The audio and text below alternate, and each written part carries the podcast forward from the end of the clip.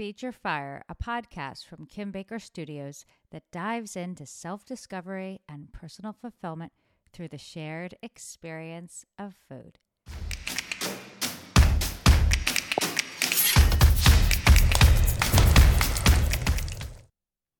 I'm Kim Baker, founder of Kim Baker Foods, and this is Feed Your Fire. It's a bit of a mashup discussion about life topics and food. Sometimes we'll cook, other times we'll just eat. But in each episode, we'll share stories and have a conversation that pushes us further in our relationship with ourselves and other people. To us, food is the connective tissue in life, and it's so much fun. Feel free to just listen or cook with us. All recipes are posted on our website, prochiplantenergy.com. Today, we're going to talk about grief, but not just the heartache of it. We're going to focus on the getting through it. Grief is something that we all experience at some point in our lives. And let's face it, it hurts.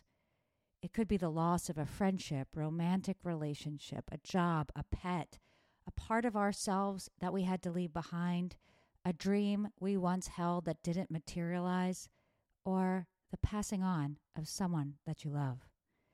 No matter what you have grieved, there is heartache to overcome because it's our relationships, pursuits, and identities that give our lives meaning. And when they're lost, we ache for what we knew. I recently attended a grief retreat called Circles of Life, hosted by my dear friend Jenny.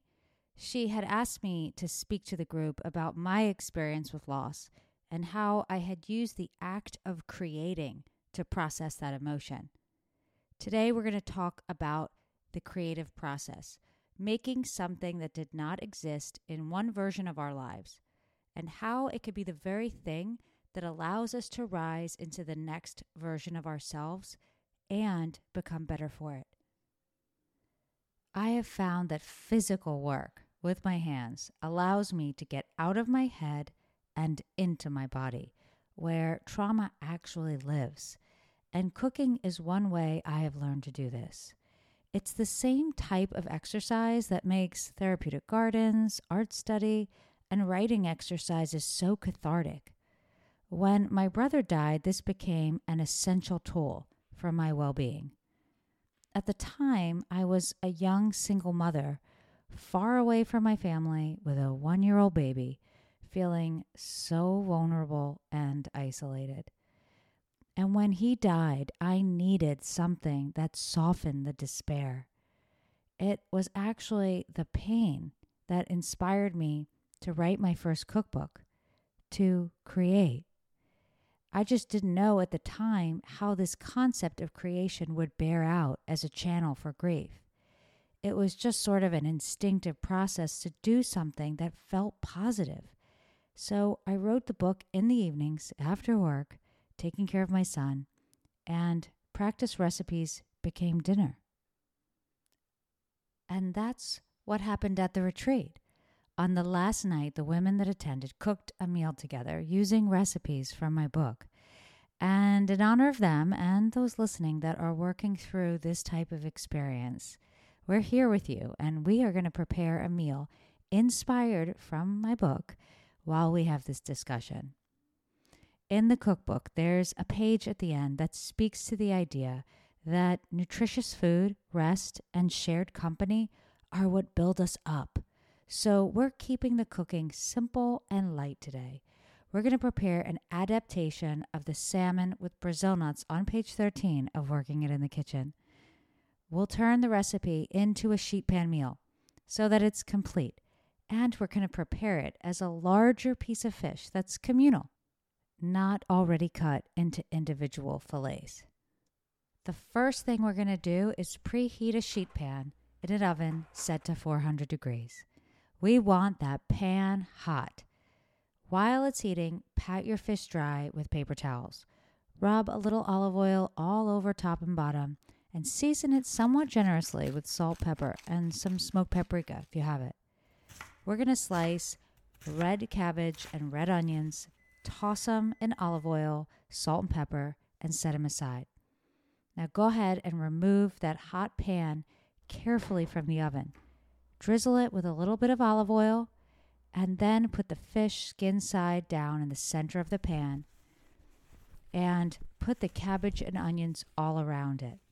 Essentially, we're mimicking using a hot skillet on the stove, but we're doing it in the oven because it's easier and with everything together. We're going to cook that for about 8 to 10 minutes where the fish is not completely cooked through. And then we're going to add some toppings to it as we finish it off.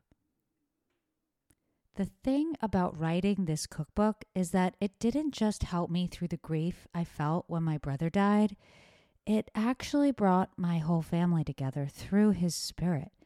After Nick died, everything changed. The balance of life shifted, and all of our traditions made his absence that much more pronounced. Family meals and holidays felt kind of empty, and the day to day was surreal. And when my cookbook was featured on the Today Show, it became a celebration that we shared together as a family. And I'm grateful because it turned out to be one of the last experiences I would have with my parents before they passed away. This had all happened so quickly. And when my sisters and I lost our parents, there was just no project big enough that could really offset that. The loss, which kind of becomes cumulative, was just too great to overcome with that same type of creation. And as I sat with it, wondering, how do I move forward from here? I felt this call inside of me to expand, to somehow become bigger so that I could carry their spirits within me.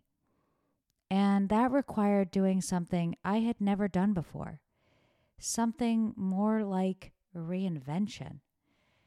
I found a culinary school in New York City that had a weekend program, which was incidentally just a few blocks away from my younger sister's apartment. And I traveled there on Fridays after work from Virginia, returning on Sunday evenings to repeat the cycle again and again for the better part of a year. My sisters were instrumental in making this happen, helping me with my son while I was at school. And as we came together, we made new memories and we navigated being a family of three instead of six. It was an utterly insane endeavor.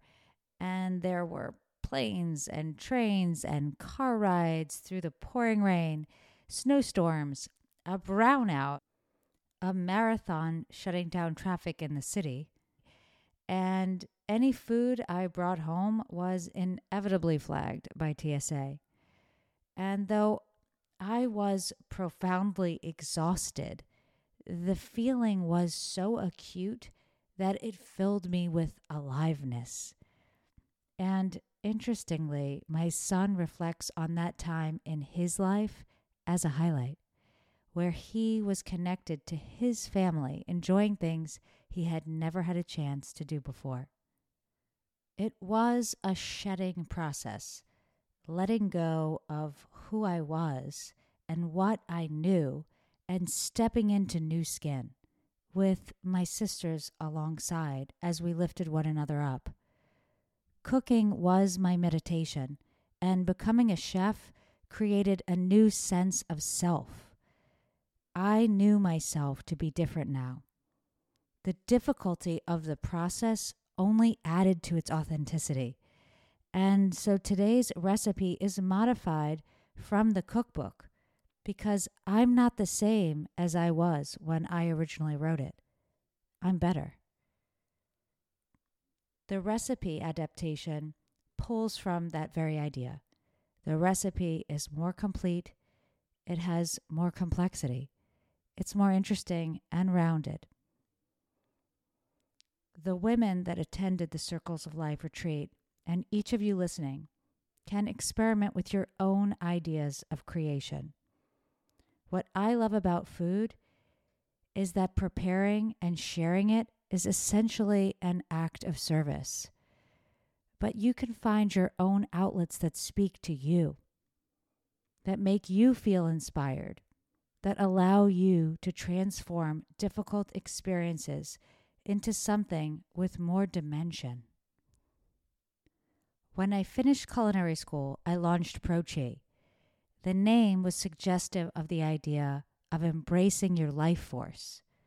Lentils have long been a food revered by my family as a source of strength and nutrition. And each of the packages of my product have a piece of my mother's artwork on it. So, as we finish up our salmon, it would only be appropriate to include the lentils as a topping. I'm going to take our fish out of the oven to finish it. I'm going to smear the top of the fish with a mixture of apricot preserves and lime juice, sprinkling harissa lime lentil crunch over top. I'm going to take that same apricot lime mixture and toss it with the vegetables. Sprinkle dill on everything and then pop it back in the oven for about five minutes or until it's cooked through. The idea that energy cannot be created or destroyed is a well known scientific concept. And it's a principle that's drawn me to creative exercises as I've processed grief. When you are holding pain, that emotion cannot dissipate purely on its own. It must be converted, and whatever we make of it is what lives in us. I have found it to be really powerful when we use the experience to make something good that actually only exists because of that initial source of negative energy. The person I've stepped into didn't exist before. She was born from grief. And the transformation of those experiences have made me more, not less, of who I was. In my emboldened state, I carry my brother, my father, and my mother inside of me, and it is their spirit that's enabled me to grow.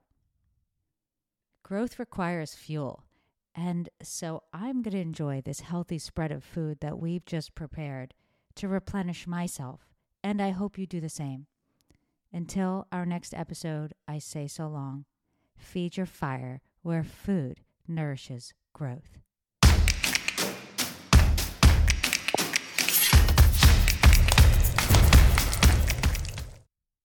Feed Your Fire is sponsored by ProChi Plant Energy.